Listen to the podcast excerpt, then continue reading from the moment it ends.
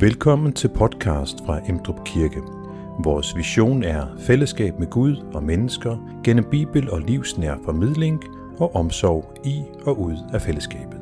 Læs mere på emdrupkirke.dk Velkommen til gudstjeneste. I dag så har vi øh, en tekst fra Johannes evangeliet. En lidt længere tekst, hvor vi skal høre, at Jesus er i øh, Samaria. Det er varmt midt på dagen. Han er alene. Disciplen er sendt ind i byen at købe noget mad, fordi disciplene, nej, Jesus og disciplene er sultne, og Jesus er træt, og han er tørstig, og han falder i snak med en kvinde.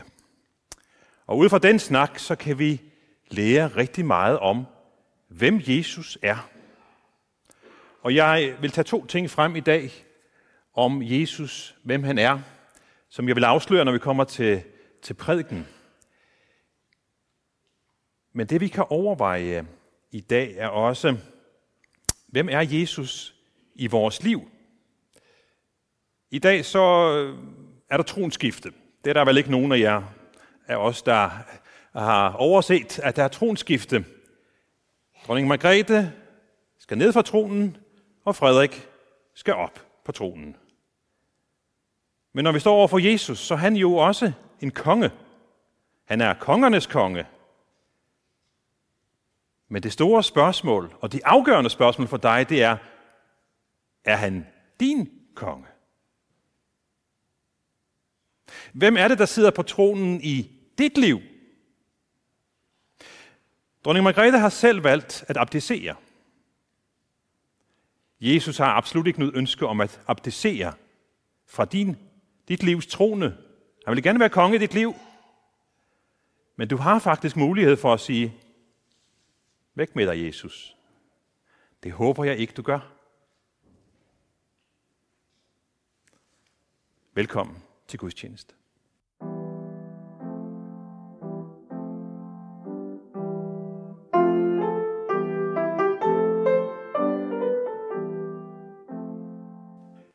Dette hellige evangelium skriver evangelisten Johannes. Jesus kom der til en by i Samaria, der hedder Sykar, i nærheden af det stykke jord, Jakob gav sin søn Josef. Der var Jakobs kilden. Træt af vandringen satte Jesus sig ved kilden. Det var ved den 6. time. En samaritansk kvinde kom for at hente vand. Jesus sagde til hende, giv mig noget at drikke. Hans disciple var nemlig gået ind til byen for at købe mad. Den samaritanske kvinde sagde til ham, Hvordan kan du, en jøde, ved mig, en samaritansk kvinde, om noget at drikke? Jøder vil nemlig ikke have med samaritanerne at gøre. Jesus svarede hende, Hvis du kendte Guds gave og vidste, hvem det er, der siger til dig, giv mig noget at drikke, så vil du have bedt ham, og han vil have givet dig levende vand. Kvinden sagde til ham, Herre, du har ingen spand, og brønden er dyb. Hvor får du så levende vand fra? Du er vel ikke større end vor fader Jakob, som gav os brønden og selv drak af den, ligesom hans sønner og hans kvæg. Jesus svarede hende, En hver, som drikker af dette vand, skal tørste igen. Men den, der drikker af det vand, jeg vil give ham, skal aldrig i evighed tørste. Det vand, jeg vil give ham, skal i ham blive en kilde, som vælger med vand til evigt liv. Kvinden sagde til ham, Herre, giv mig det vand, så jeg ikke skal tørste og gå herud og hente vand. Han sagde til hende, Gå hen og kald på din mand og kom herud. Kvinden svarede, Jeg har ingen mand. Jesus sagde til hende, Du har ret, når du siger, Jeg har ingen mand, for du har haft fem mænd, og øh, den du har nu er ikke din mand. Der sagde du noget sandt. Kvinden sagde til ham, Herre, jeg ser, at du er en profet. Vore fædre har tilbedt Gud på dette bjerg, men I siger, at stedet, hvor man skal tilbe ham, er i Jerusalem. Jesus sagde til hende, tro mig, kvinde. Der kommer en time, da det hverken er på dette bjerg eller i Jerusalem, I skal tilbede faderen. I tilbeder det, I ikke kender. Vi tilbeder det, vi kender. For frelsen kommer fra jøderne. Men der kommer en time, ja, den er nu, da de sande tilbedere skal tilbe faderen i ånd og sandhed. For det er sådanne tilbedere, faderen vil have. Gud er ånd, og de, som tilbeder ham, skal tilbede i ånd og sandhed. Kvinden sagde til ham, Jeg ved, at Messias skal komme, det vil sige Kristus. Når han kommer, vil han fortælle os alt. Jesus sagde til hende, det er mig, den, der taler til dig. Amen.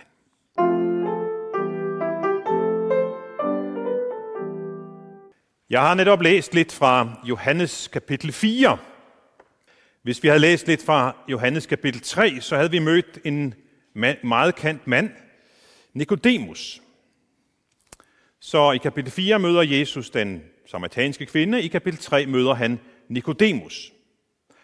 Og øh, det er ret indlysende, at de to er ret så forskellige. Han er en mand, hun er en kvinde. Han er jøde, hun er samaritaner. Han er en velkendt, navngiven jødisk leder. Hun er en ukendt, navnløs samaritaner.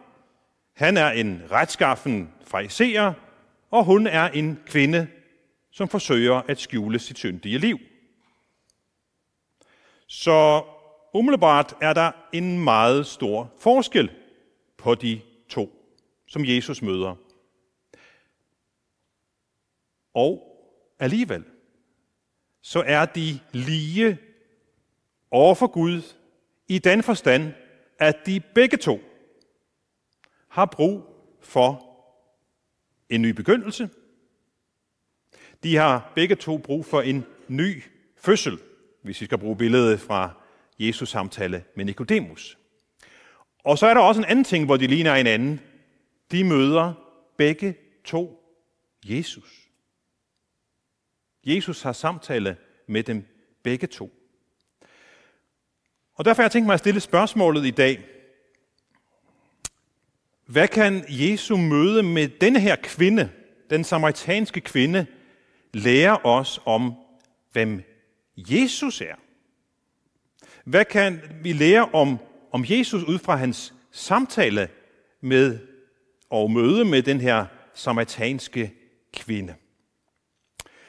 Og det spørgsmål hænger jo uløseligt sammen med et af de vigtigste spørgsmål, som vi som kirke stiller os selv i dag, og sådan set altid har stillet os. Hvem er Jesus egentlig? Altså spørgsmålet om Jesu identitet. Da Dietrich Bonhoeffer sad i fængsel, så siger han, det der hele tiden bekymrer mig er, hvem Jesus er for os i dag. Det der hele tiden bekymrer mig er, hvem Jesus er for os i dag. Og det er jo præcis det spørgsmål, vi også sidder med i dag. For sandheden er jo, at der findes en hel del forskellige udgaver af Jesus på de, øh, det store religiøse supermarked, om jeg så må sige. Der er en hylde her med Jesus, som er en politisk messias, og der er en her, som elsker alle mennesker og siger intet nej, aldrig nej til noget som helst, og der er forskellige udgaver, vi kan putte Jesus ind i, og så spørgsmålet er, disse udgaver af Jesus, er de tro mod den virkelige Jesus? Er de tro mod den Jesus, som øh, er, der, er de lojale over for den Jesus, som Bibelen beskriver for os, og derfor kan jeg måske afkorte mit spørgsmål lidt og sige, hvem er den autentiske Jesus? Hvem er den autentiske Jesus? Jeg tror, at mødet med denne kvinde kan lære os flere ting om, hvem den autentiske, virkelige Jesus er. Og lad os tage fat i et enkelt vers fra den her lange tekst hos Johannes, vi læste, hvor Jesus siger, hvis du kendte Guds gave og vidste, hvem det er, der siger til dig, giv mig noget at drikke, så vil du have bedt ham, og han ville have givet dig levende vand. Hvis du vidste, hvem det er, der siger til dig. Det er jo spørgsmålet, hvad er det, hun burde have vidst? Og hvad er det, vi bør vide om ham? Der er flere ting, synes jeg, i den her tekst, som fortæller os noget om Jesus. Og jeg vil tage to ting frem. To ting. Det første er, at Jesus han er menneske, og Jesus han er Gud. Han er menneskelig, han er guddommelig. Det er ret klart ud fra den her tekst. Lad os lige tage situationen igen. Jesus er kommet til Samaria, et historisk sted, hvor Jakob cirka 2000 år tidligere havde købt et stykke jord og gravet en brønd og givet det videre til Josef osv. Men da Jesus kommer til dette sted, så er det ved den 6. time, siger Johannes. Det betyder, at det er midt på dagen. Og dem, der har været i Mellemøsten, de ved, at midt på dagen er det pænt varmt. Det er ikke der, man tager ud til en brønd for at hente vand, for det er alt for varmt. Vi får også at vide, at Jesus han er træt efter morgens vandring. Han sætter sig ved brønden for at hvile. Vi får også at vide, at Jesus er sulten, fordi han har sendt disciplene afsted ind i byen for at købe noget brød. Så Jesus har det varmt, han er træt, han er sulten, han er tørstig, og så beder han denne samaritanske kvinde om noget at drikke. Alle disse oplysninger fortæller os, at Jesus, han var ikke noget supermenneske. Han var et almindeligt menneske. Han var ikke immun over for almindelige menneskelige udfordringer og behov. Det vil sige, at han kender også dine udfordringer og behov. Han har selv erfaringer. Nogle gange, når vi møder andre mennesker, og, og vi selv synes, at vi er i en helt speciel situation, så kan vi ligesom, og de prøver at give os nogle gode råd, så tænker vi, jamen, det har du ikke forstand på, for du, du har ikke de erfaringer, jeg har. Du har ikke været i mine sko. Du har ikke været i min situation. Jesus er fuldt ud menneske. Han har været i noget, der ligner din situation.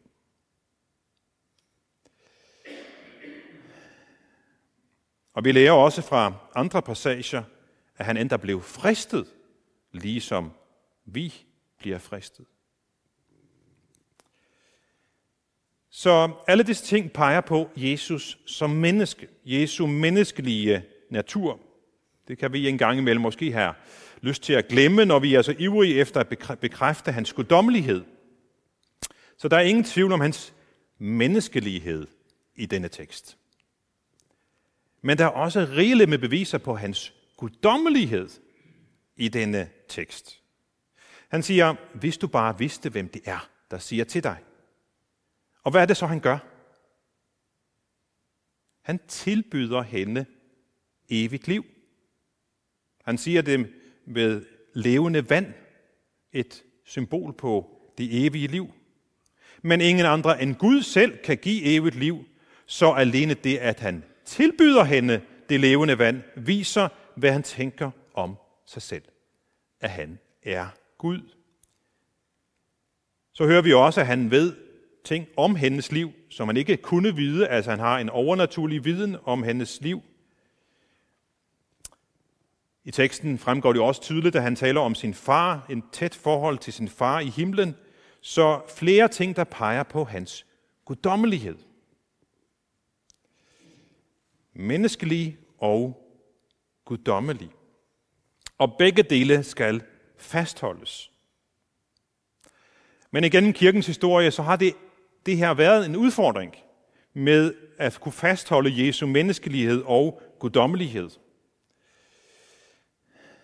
Nogle gange så har man været så fokuseret på Jesus som, som menneske, at man er endt med at beskrive ham nærmest som et menneske med lidt guddommelige egenskaber – og ikke som sand Gud. Og andre gange så er man havnet i den modsatte grøft, at Jesus, jamen hvis han var Gud, så kunne han ikke også have været et rigtigt menneske. Det må, det må bare være Gud i en menneskelig forklædning. Han, der er nogen, han foregiver at være et menneske. Han fremstår bare som et menneske, men ikke rigtig er et menneske. Det var noget, man diskuterede rigtig meget i Oldkirken. Jeg kan huske, da vi havde kirkehistorie, så sagde, sagde Finn Rønne, at den kamp, man havde, det var, her har vi jorden, og her har vi himlen. Det var ligesom, hvor højt op skal Jesus komme op i himlen, og hvor lavt ned på jorden skal han. Så der var lige forskellige nogle retninger, som hæver ham op og hæver ham ned igen øh, kirkens historie. Men virkeligheden er, vi kan ikke bare sætte ham midt imellem. Han er begge dele. Fuldt ud menneske hernede på jorden. Fuldt ud Gud. Så vi må ikke understrege hans guddommelighed på en sådan måde, at vi glemmer hans menneskelighed. Og vi må heller ikke understrege hans menneskelighed på en sådan måde, at vi glemmer hans guddommelighed. Og hvad betyder det så? Jo, det betyder blandt andet, at når vi hører på, hvad Jesus siger, når vi lytter til hans ord, så taler Gud til os. Kongernes konge taler til os. Som jeg nævnte i min indledning, så er der jo tronskifte her i landet i dag. Kong Jesus har ikke i sin nytårstale sagt til os, jeg vil gerne abdicere fra jeres livs trone. Nej. Han vil være konge for evigt i dit liv og i mit liv. Men som jeg også nævnte i min indledning, så er det er alligevel et spørgsmål. Et personligt spørgsmål. Et anfægtende spørgsmål, som ingen andre, andre end dig selv kan svare på. Hvem er det, der egentlig er konge i dit liv?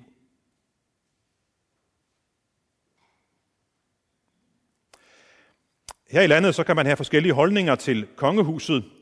Jeg tror, at lige nu er der en, en ret god øh, royal øh, stemning.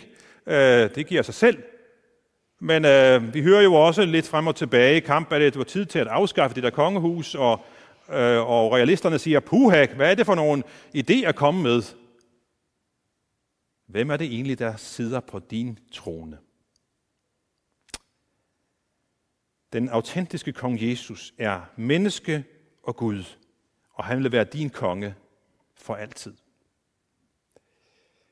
Det er det første, vi tager frem om Jesus ud fra den her tekst i dag. Og så er der en anden ting, og det er en, ligesom det her, at Jesu menneskelighed og, og, og guddommelighed kan virke som en, som en modsætning, og dog sameksistere. Der er jo et og imellem. Så er der også en anden, to andre ting, der samtidig er i Jesu liv. Nemlig at han trøster og udfordrer. Jesus hjælper, og han trøster kvinden, men han udfordrer også. Han, han hævder, at han vil tilfredsstille og slukke hendes tørst, selvom han begynder med at bede hende om, at hun skal give ham noget at drikke. Så vi forstår godt, at hun bliver forvirret, den her kvinde. Altså, og spørger, hvordan i alverden kan han både bede hende om at give ham noget at drikke, og samtidig tilbyder ham, han hende noget at drikke. Det er lidt forvirrende. Og så har han jo heller ikke nogen spand, tænker kvinden. Kvinden tager det her meget bogstaveligt. Ligesom Nikodemus i kapitel 3 tager ordene om en ny fødsel meget bogstaveligt og begynder at spørge, jamen skal jeg så ind i min mors liv igen? Når vi læser Guds ord, så må vi bede om Guds ånds vejledning til at hjælpe os at skelne imellem, hvad der skal forstås bogstaveligt, og hvad der skal forstås i, øh, som et billede. Og det er det, Jesus her må forklare hende og siger til hende, der er altså to slags tørst, vi snakker om. Vandet fra brønden, det er den fysiske tørst, og så er det den, det, det levende vand, som skal tilfredsstille den åndelige tørst. Og Jesus han påpeger, at, at kvinden har en indre tørst, som kun han er i stand til at slukke.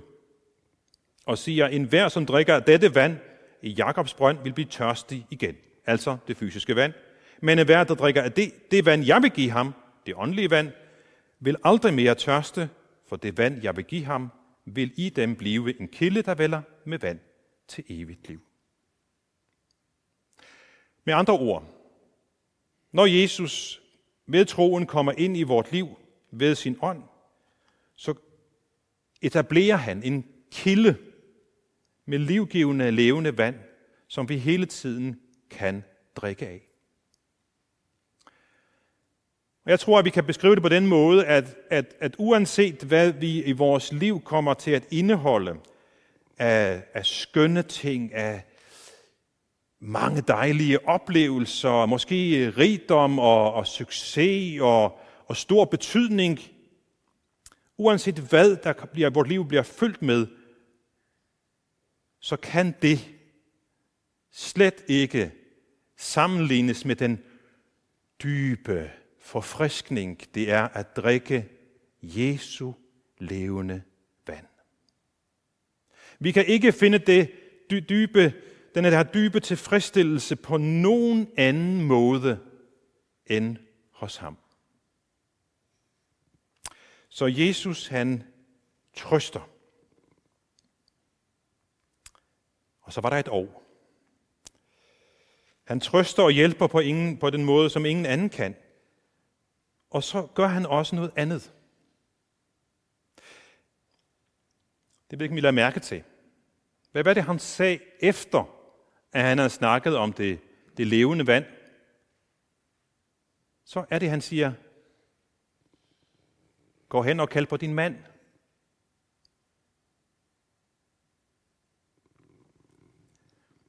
Han udfordrer hendes samvittighed.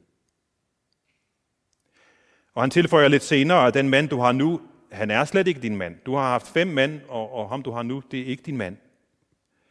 Kvinden, hun er, hun er kommet ud til brønden, midt på dagen, i dagens varmeste tidspunkt, for at undgå de der blikke, som naboerne plejer at sende efter hende.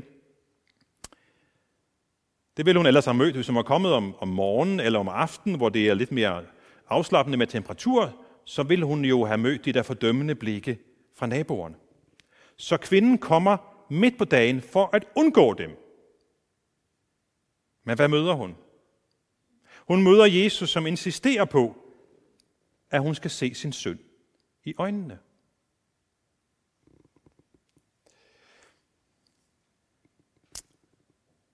Lad os lige overveje. Vil vi have gjort det? Vil du have gjort det ligesom Jesus? At minde hende om hendes synd og skyld.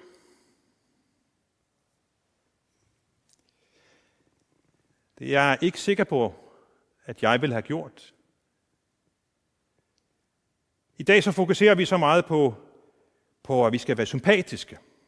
At Jesus er sympatisk, kristendommen er sympatisk, og i øh, sympatiens navn bliver vi fristet til at overse synden, til at tolerere synden. Og vi er rigtig gode til at omformulere og, og kalde det med, med pænere navne. Vi vil hellere tolerere og ikke tale om, om konsekvenser. Vi er så fristet til at gå i lang bue udenom det med at konfrontere nogen. Og så er spørgsmålet, om resultatet så ikke bliver, at vort liv, vort kristne liv, bliver en lang række af kompromiser. Og spørgsmålet er også, om vi ikke står i fare for i praksis med vores ord og liv og gerning at forkynde, at formidle en, en billig noget. En, vi tilbyder tilgivelse uden omvendelse. Tilbyder sympati uden integritet. Tilbyder tolerance uden konsekvenser. Er det det, vi gør? Det kan vi overveje hver især. Det er i hvert fald et spørgsmål, som har anfægtet mig meget ud fra denne tekst. Hvorfor er det, at Jesus beder han om at kalde på sin mand? Han ved, at hendes indre tørst aldrig vil blive slukket, før hun ser sin søn i øjnene, og hendes samvittighed er blevet renset ved hans tilgivelse. Så Jesus hjælper og trøster os og udfordrer. Han gør begge dele, og de hænger sammen.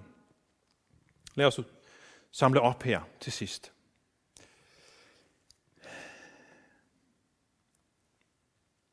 Jeg indledte med spørgsmålet om, hvad vi kan lære om Jesus, ud fra den her samtale, det her møde med den samaritanske kvinde.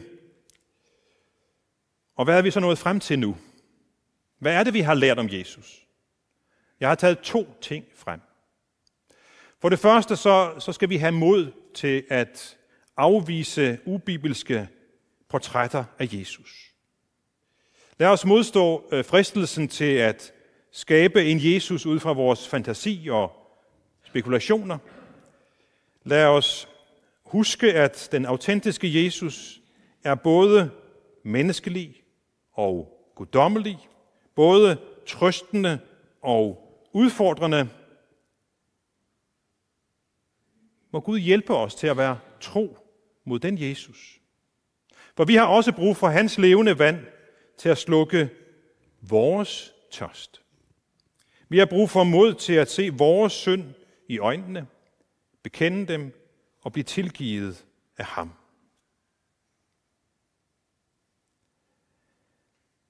Billedet, som Bibelen tegner af Jesus, det er skønt, det er rigt, det er et flot billede, og en vigtig del af billedet er altså dette, for lige at repetere, han er guddommelig, han er menneskelig, han udfordrer vores samvittighed, han trøster den anfægtede, og han slukker vores evige trøst. Jeg håber, at det også er, eller bliver din personlige erfaring med ham. Amen. Tak fordi du lyttede. Du er velkommen til at dele denne øh, podcast med andre og give os anmeldelser eller stjerner de steder, det er muligt. Emdrup Kirke har gudstjeneste søn og halvdag kl. 10.30, hvor du er velkommen til at være med, også live via YouTube. Du kan læse mere om Emdrup Kirke og vores aktiviteter på Facebook, Instagram og på emdrupkirke.dk, hvor du også kan tilmelde dig vores ugentlige nyhedsbrev. Må Gud velsigne dig og bevare dig. På genhør.